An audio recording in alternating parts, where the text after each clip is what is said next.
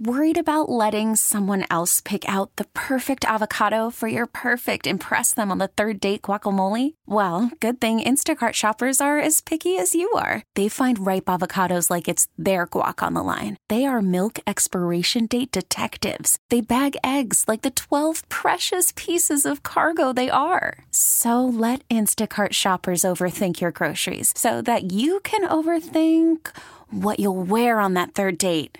Download the Instacart app to get free delivery on your first three orders while supplies last. Minimum $10 per order, additional term supply. We really need new phones. T Mobile will cover the cost of four amazing new iPhone 15s, and each line is only $25 a month. New iPhone 15s? Only at T Mobile get four iPhone 15s on us and four lines for 25 bucks per line per month with eligible trade in when you switch. Minimum of four lines for $25 per line per month with auto pay discount using debit or bank account. $5 more per line without auto pay, plus taxes and fees. Phone fee at 24 monthly bill credits for all well qualified customers. Contact us before canceling account to continue bill credits or credit stop and balance on required finance agreement due. $35 per line connection charge apply. Ctmobile.com. We're talking about something a little different today, but certainly an area where there's an opportunity for some serious gains. And that's comic books and collectibles. And we've always talked about diversifying your portfolio, and often comic books hold up pretty well when other asset classes are tanking. And that's what we're talking about today. I'm Andy Gersher, and this is Gains.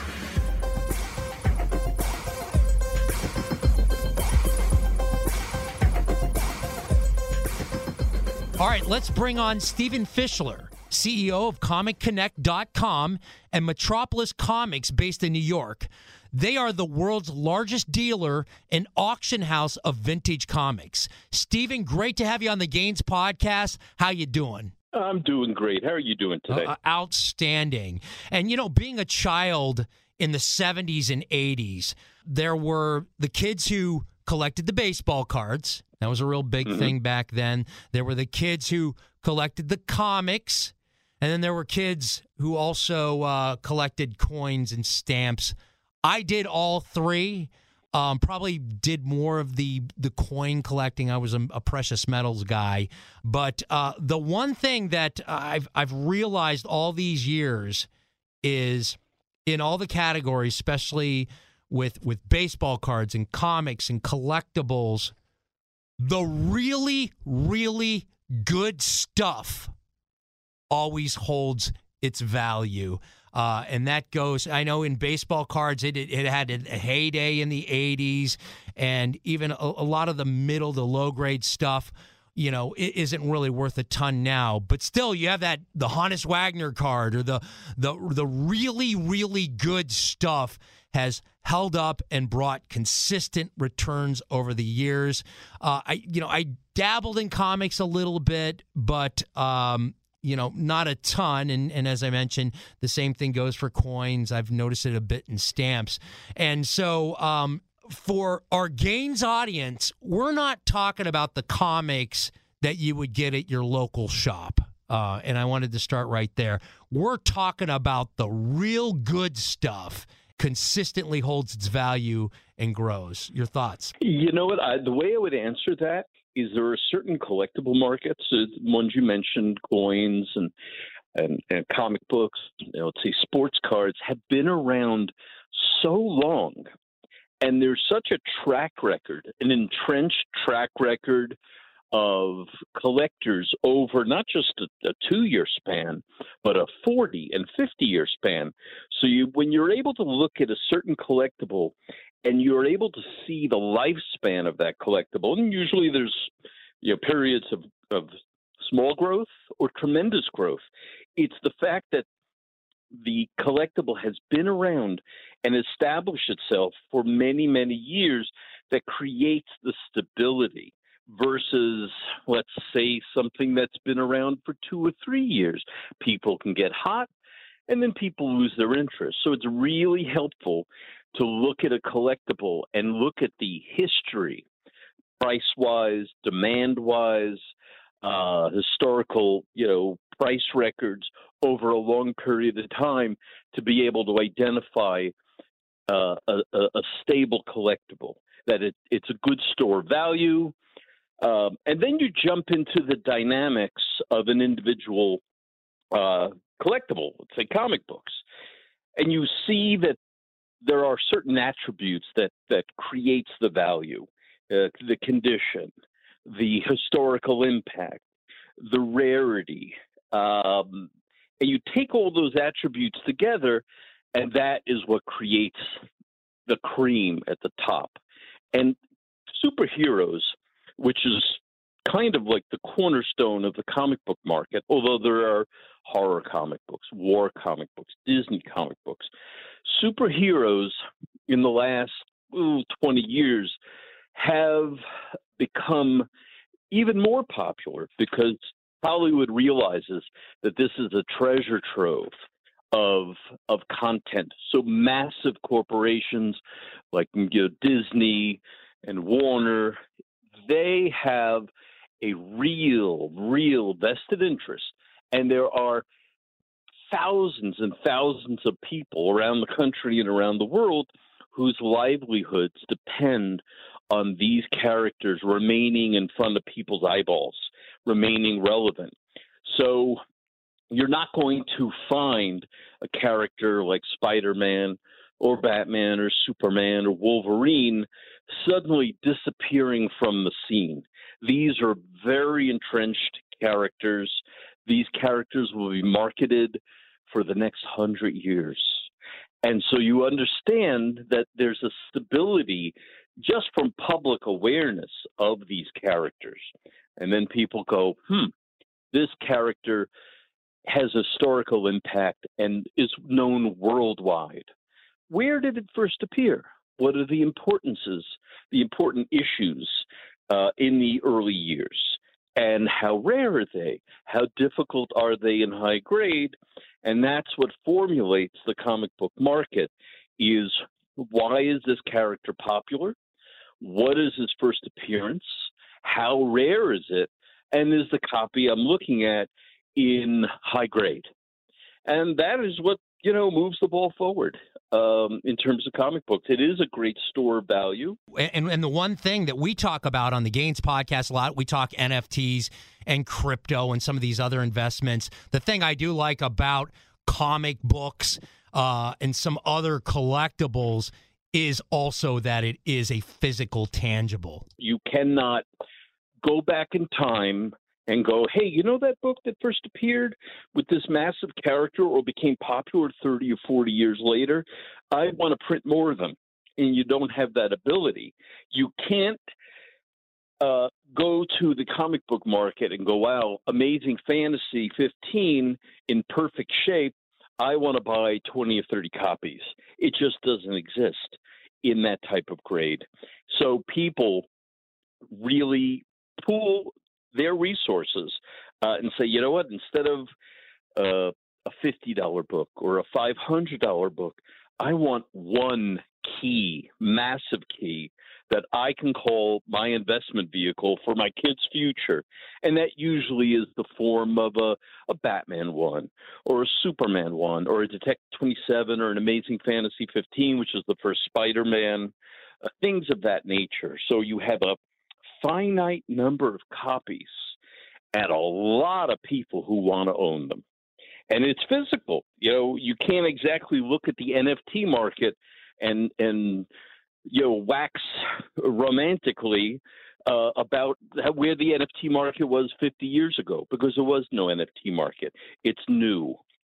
Comic books has that history which people like, and that, that history creates the stability. When you look at uh, comic books in in kind of chronological order, you got that golden age. The golden age of comics started in like the late 1930s. The Silver Age was those classic 60s and 70s comic books.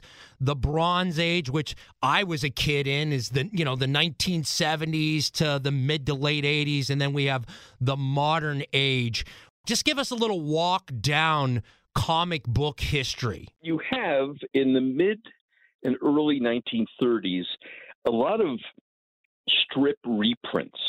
Characters like Dick Tracy and Popeye and maybe Prince Valiant and Buck Rogers were made their first appearances in comic book form.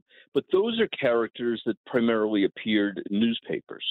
And in 1938, Siegel and Shuster had the idea to create this fantastic character, not to in order to to to promote him in a newspaper, but this new art form called a comic book, which is a dedicated books for 10 cents sold on a newsstand and with Superman's appearance in June of 1938, superheroes really took off.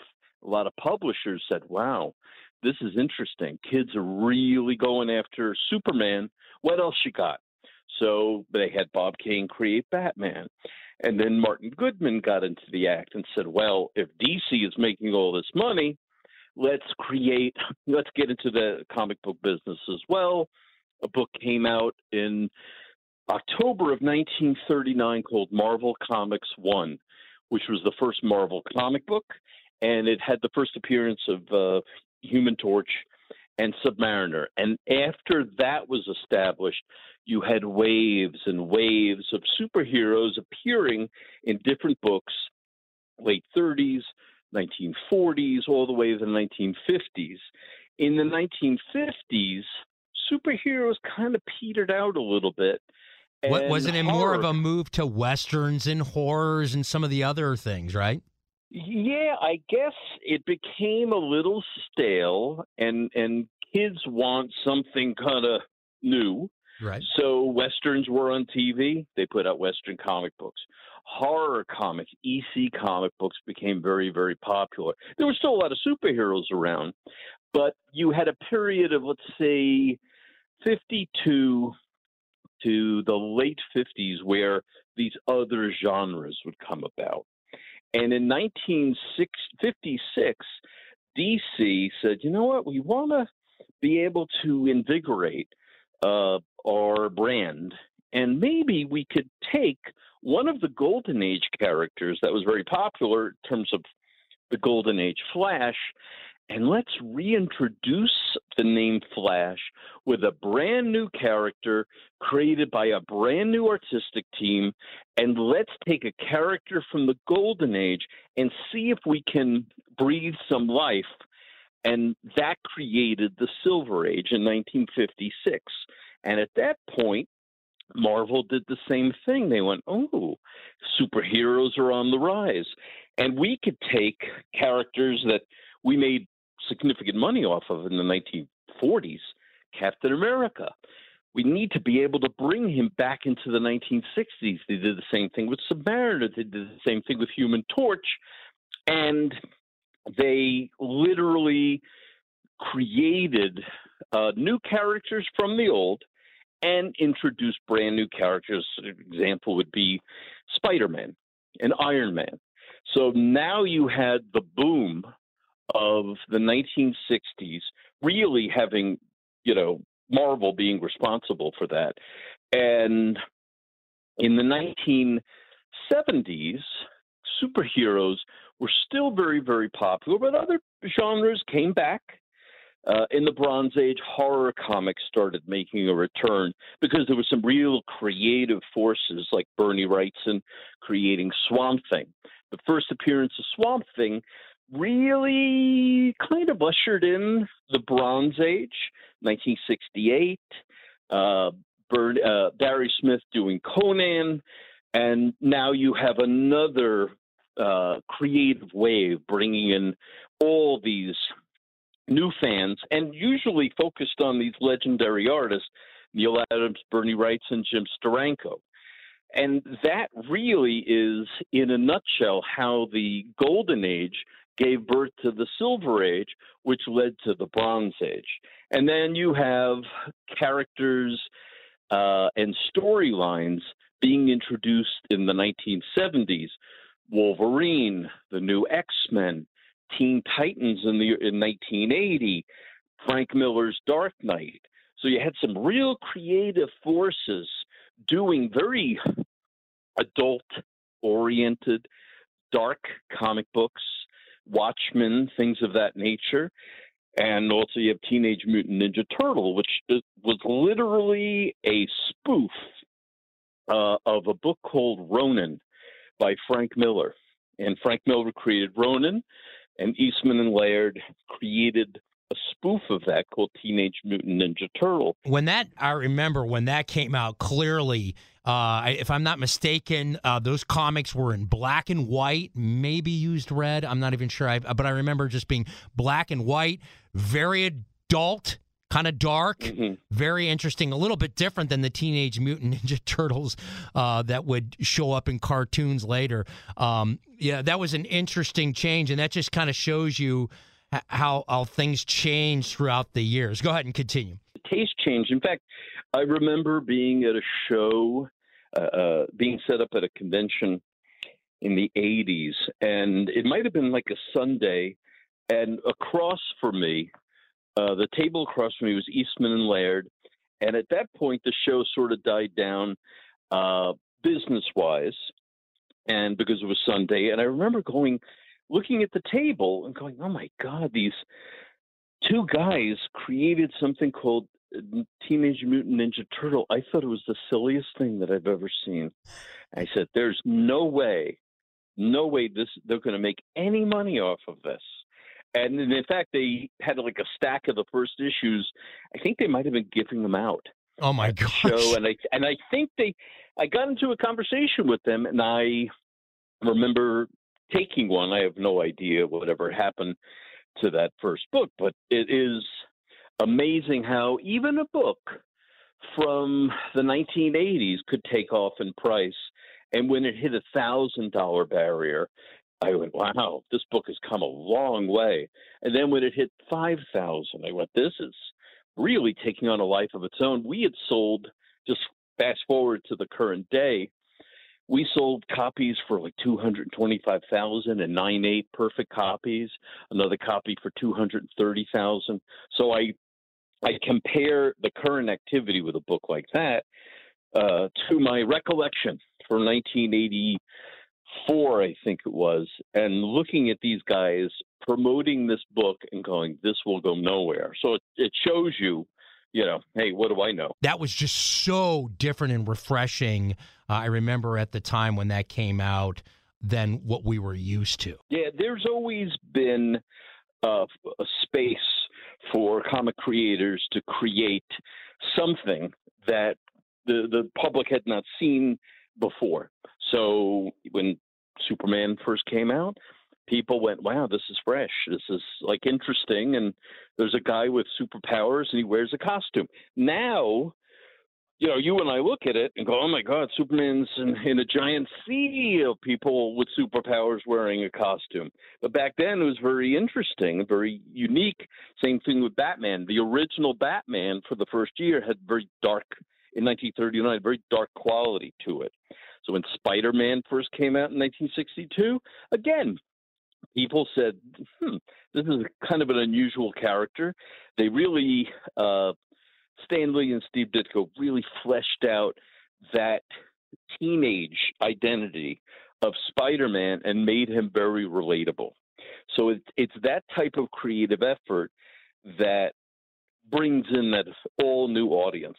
And there's been so much that has been done with these characters over the years, which all leads back to buyers, collectors, investors, speculators going, well, this is the price level now, but they're not printing more.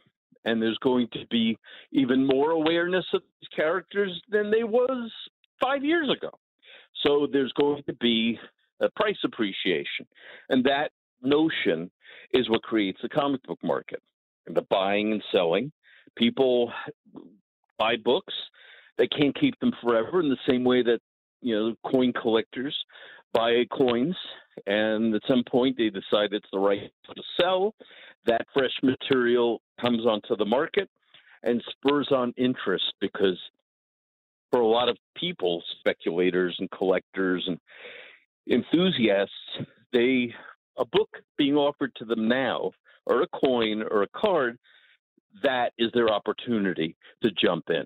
They don't know in five years what's going to be, but they have a there's certainly a, a sense of the market, and they know that they're going to uh, at the very least, have a place, a safe place to put their money.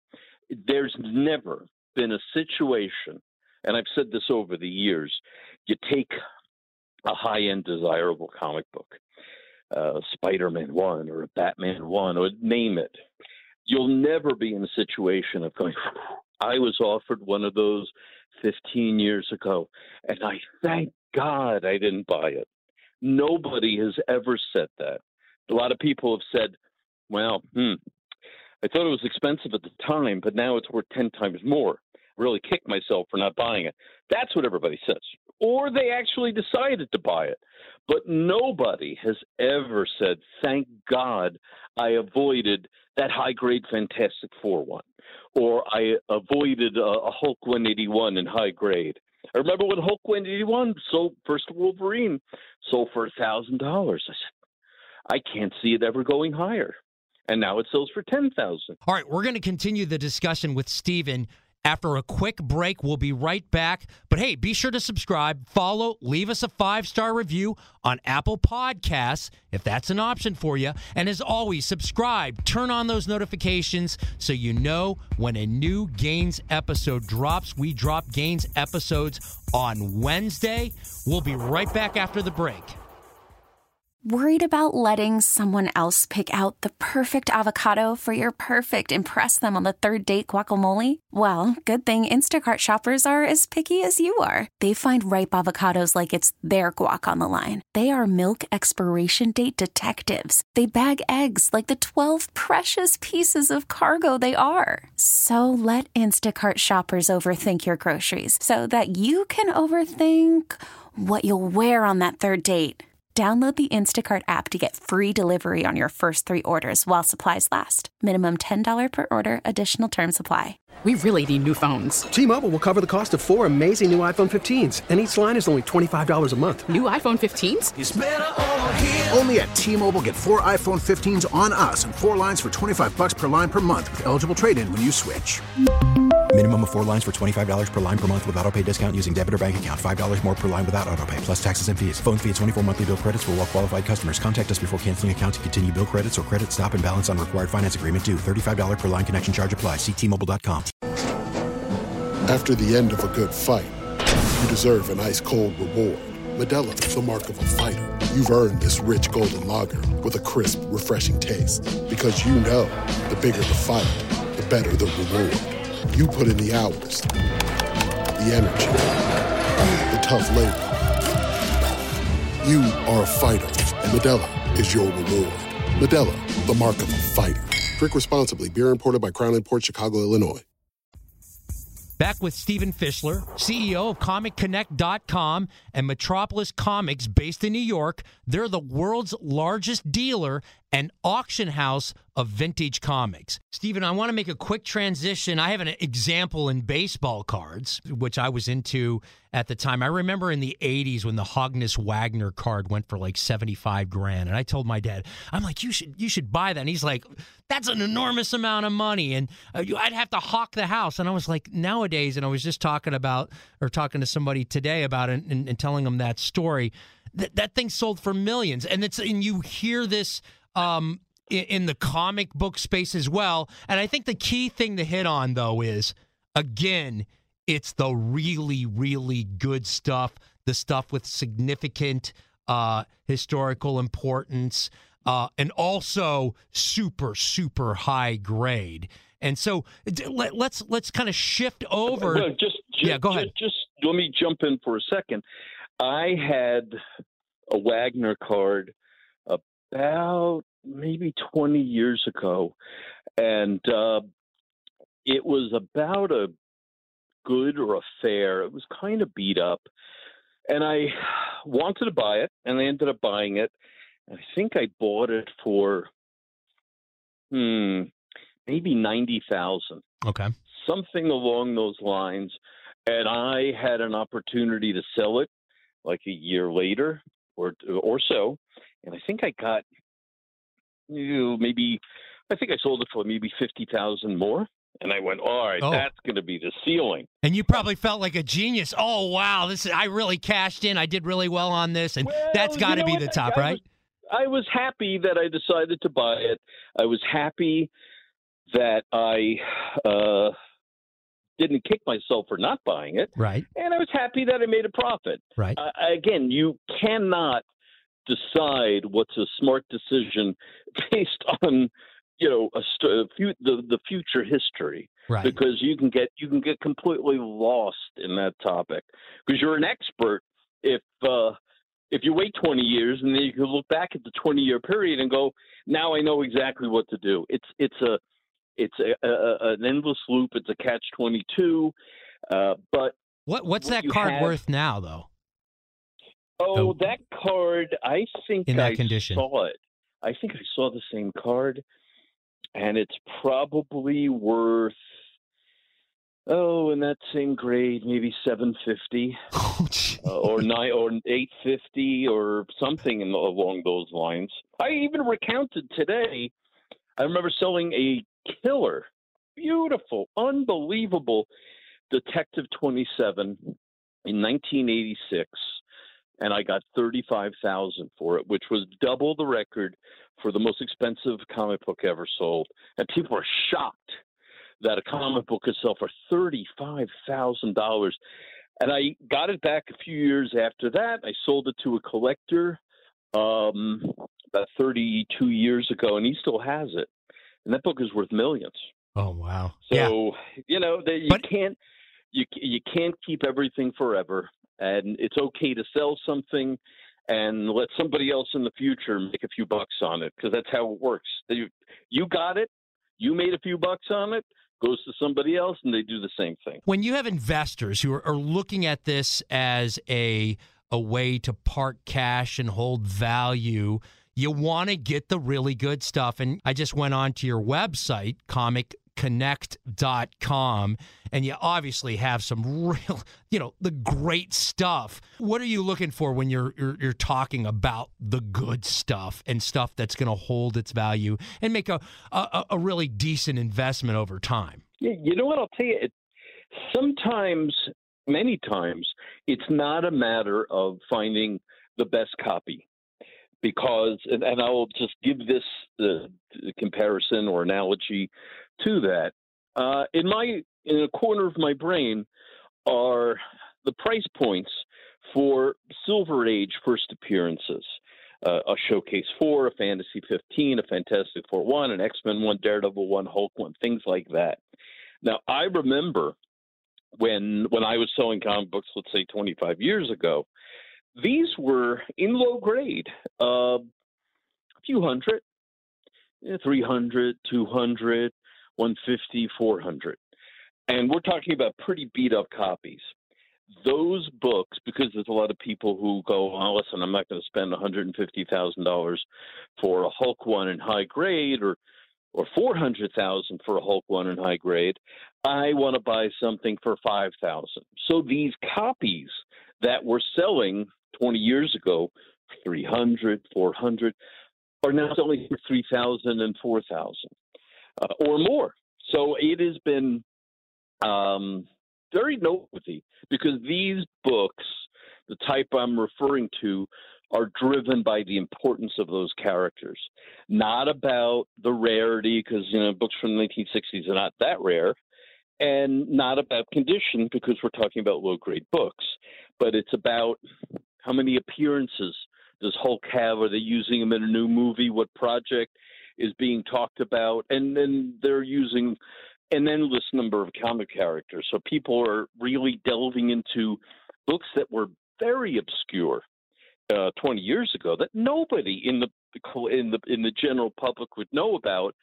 Marvel does a movie, all of a sudden it becomes a hot topic.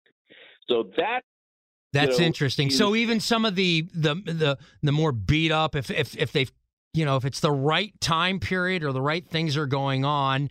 And it's the Mhm. right copies. They don't necessarily have to be, uh, you know, some super high grade number one. There oh are no, there- not at all, not Okay. at all. There's growth in in other areas as well. How does this stuff hold up in rough markets and inflationary times? Well, in fact, our first the first million dollar sale ever of a comic book we made in uh, in the form of an action one in 2009 Right and in the that was Oh, it was all. It really was that week, and I said to myself, "This is interesting because I think there's a lot of people who go, hmm, stocks, a little bit uh, out of my control in terms of how they do.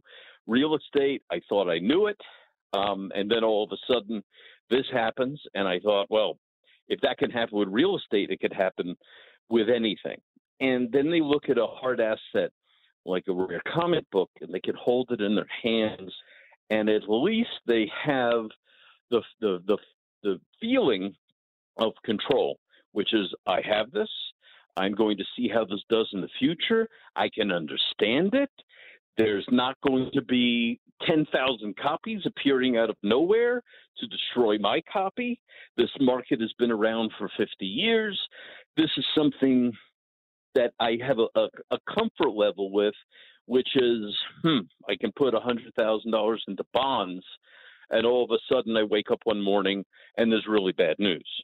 So I think that that there's that relationship. It's sort of an inverse relationship between a collapsing economy and people rushing into hard assets like a comic book. And talk about diversification. We always talk about how you should, you know, diversify your portfolio, and this is another way that you can do that. Um, you know, fast forwarding today, because I wanted to hit on uh, two other parts of this. When I was a kid, you know, you'd have different shows, regional shows, and but this stuff is all taken to up a whole new level in the last 15, 20 years. Well, it's interesting because uh, Comic Con has been around for a long, long time. Conventions have been around for a long, long time. Comic Con has become huge, uh, due in part, I guess, for the, the, the movie part of the business that really didn't exist 25, 30 years ago.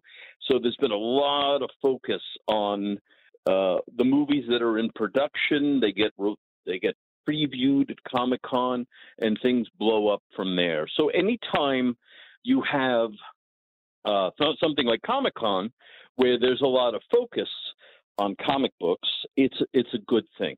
Uh, the more people are talking, the better it is. It's when nobody's talking about it that you have a problem. Now, I'll jump to something very timely, which is NFTs and we're working on a number of NFT projects in our in our company. But I had recently done a convention called VeeCon, which was a Gary Vaynerchuk convention, which was in Minnesota, Minneapolis, about two months ago, and and I've obviously been a, a comic dealer and a auctioneer for many many years, and I've been selling the physical product. I said to myself, I'm going to go to Minneapolis and I'm going to come across people who are collectors of the comic book NFTs.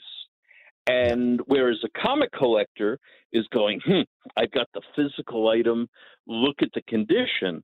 I said, I have a feeling that I'm going to come across people with more enthusiasm for the digital version than the physical version. And that's exactly what I saw. I got into fascinating conversations because I wanted to get into those conversations with people uh, who looked at the digital as the preferable version. And the physical was interesting to them. They had never thought of buying the actual book. Uh, They've been so um, it, it was kind of like Bizarro World, which is it's like saying, you know, I bought an NFT of Mickey Mantle, but God, it dawned on me years later that I could have bought a card, a physical card, which is where it all began, but it didn't begin that way for them. They were introduced to comic books as NFTs, and it was the leap that they they were struggling with to dabble or put put their toe in the water for the physical item. So it was the reverse. And I had a feeling I would come across it, and I was not disappointed. But that was partially the reason we did that show, is to see how uh, the other half lives, so to speak. The NFT portion of this is another layer, and it, and it's really exciting. And and you guys are are are working on that as well. Yes, we in fact over COVID, I've been looking at the explosion of uh, modern card market and the price points for all these quote unquote rarities of a Tom Brady or a Mike Trout or a LeBron James card uh, or a, a, a, PSA 10 Jordan Fleer rookie. And I went, this stuff is getting very expensive. And we have a card, a physical card, that's a 1992 baseball card. And it is the only card, the only copy in existence of this baseball rookie card. It is going to be auctioned. It's a slabbed card. It's going to be auctioned, and the auction is going to be in physical dollars, you know, American currency. We're going to auction off a one off NFT of the card, and that's going to be bid in Ethereum. And we're going to have a sort of a digital steel cage match of pitting one, the physical card, against the NFT of the card to battle it out. Each space against each other, the digital asset versus the actual physical asset. Right. And what's noteworthy is the card.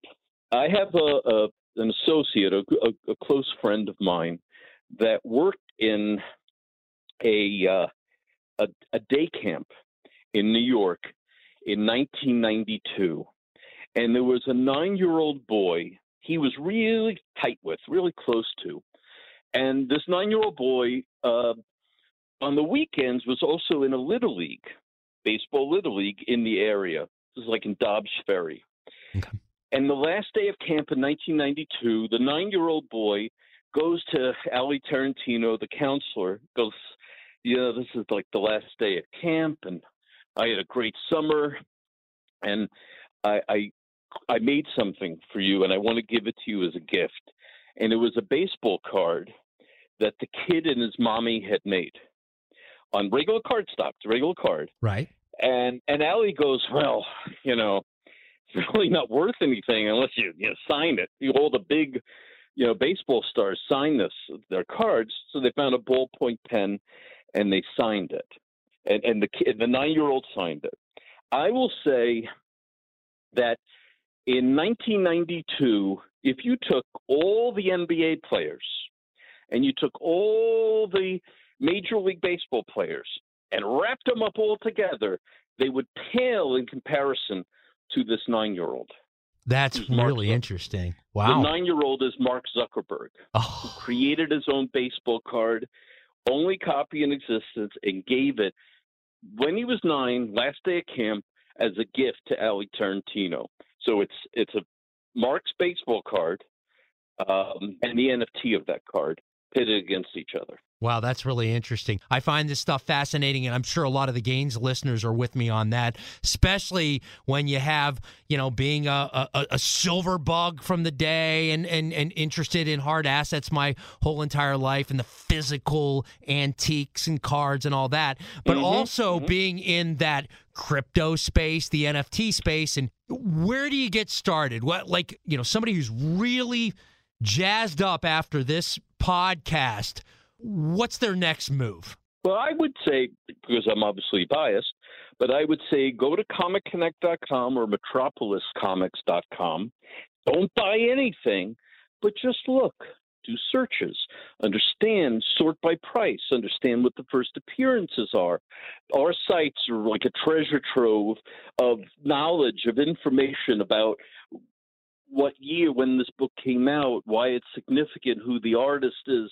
It, if you know anything about comic books, you're going to be able to spot this stuff easily. The first appearance of Doctor Strange, the first appearance of Doctor Doom, the first appearance of Wolverine, the first appearance of X Men, first appearance of Robin. There's so many characters that have become very, very famous, and then you get to see oh, this is where they first appeared.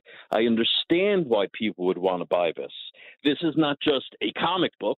It's not just an issue where there's a, a historic, legendary comic book battle, and they comic book heroes, you know, battle each other a lot. So that's sort of the name of the game. But uh, this way, you can see what the price points are, what the condition looks like, and why something is significant because you can track it back to being the first appearance of the character. You can look at places like eBay, which has a fair amount of comic books on it, and you can really, I guess, educate yourself that way. As we, you know, wrap up today's Gains podcast, give us something super juicy, some some you know your highest selling comic or something that's happened in the industry that's just just really really cool to end today's uh, podcast on. Well we've been selling we're, we're very very well known for sales of action one which is the first appearance of uh, superman from june of 38 we have sold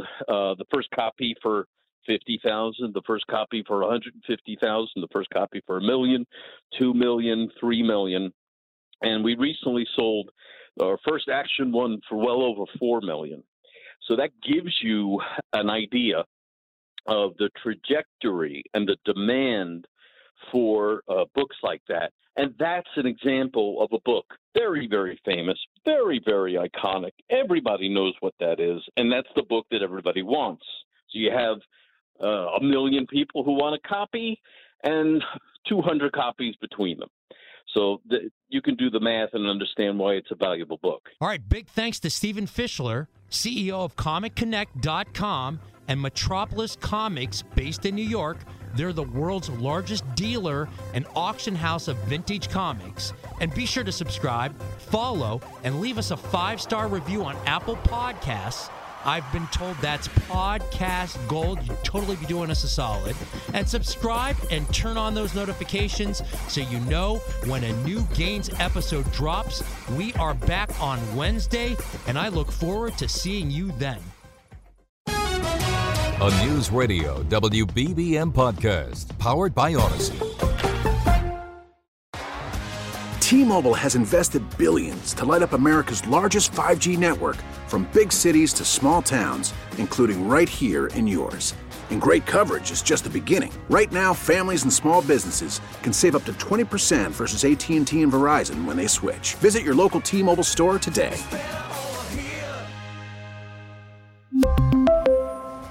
Plan savings with 3 lines of T-Mobile Essentials versus comparable available plans. Plan features and taxes and fees may vary. Protect your vehicle's engine with a full synthetic oil change and save with Mobil One at O'Reilly Auto Parts. Purchase five quarts of Mobil One full synthetic motor oil and receive a $10 O'Reilly gift card after rebate. See store for details. With your Mobil One purchase, you'll also receive two times points during O'Rewards Bonus Points Month at O'Reilly Auto Parts. Oh, oh, oh, O'Reilly Auto Parts. We get it. Attention spans just aren't what they used to be heads in social media and eyes on Netflix. But what do people do with their ears? Well, for one, they're listening to audio. Americans spend 4.4 hours with audio every day. Oh, and you want the proof? Well, you just sat through this ad that's now approaching 30 seconds. What could you say to a potential customer in 30 seconds? Let Audacy put together a media plan tailor made for your unique marketing needs. Advertise with Audacy. Visit ads.audacy.com.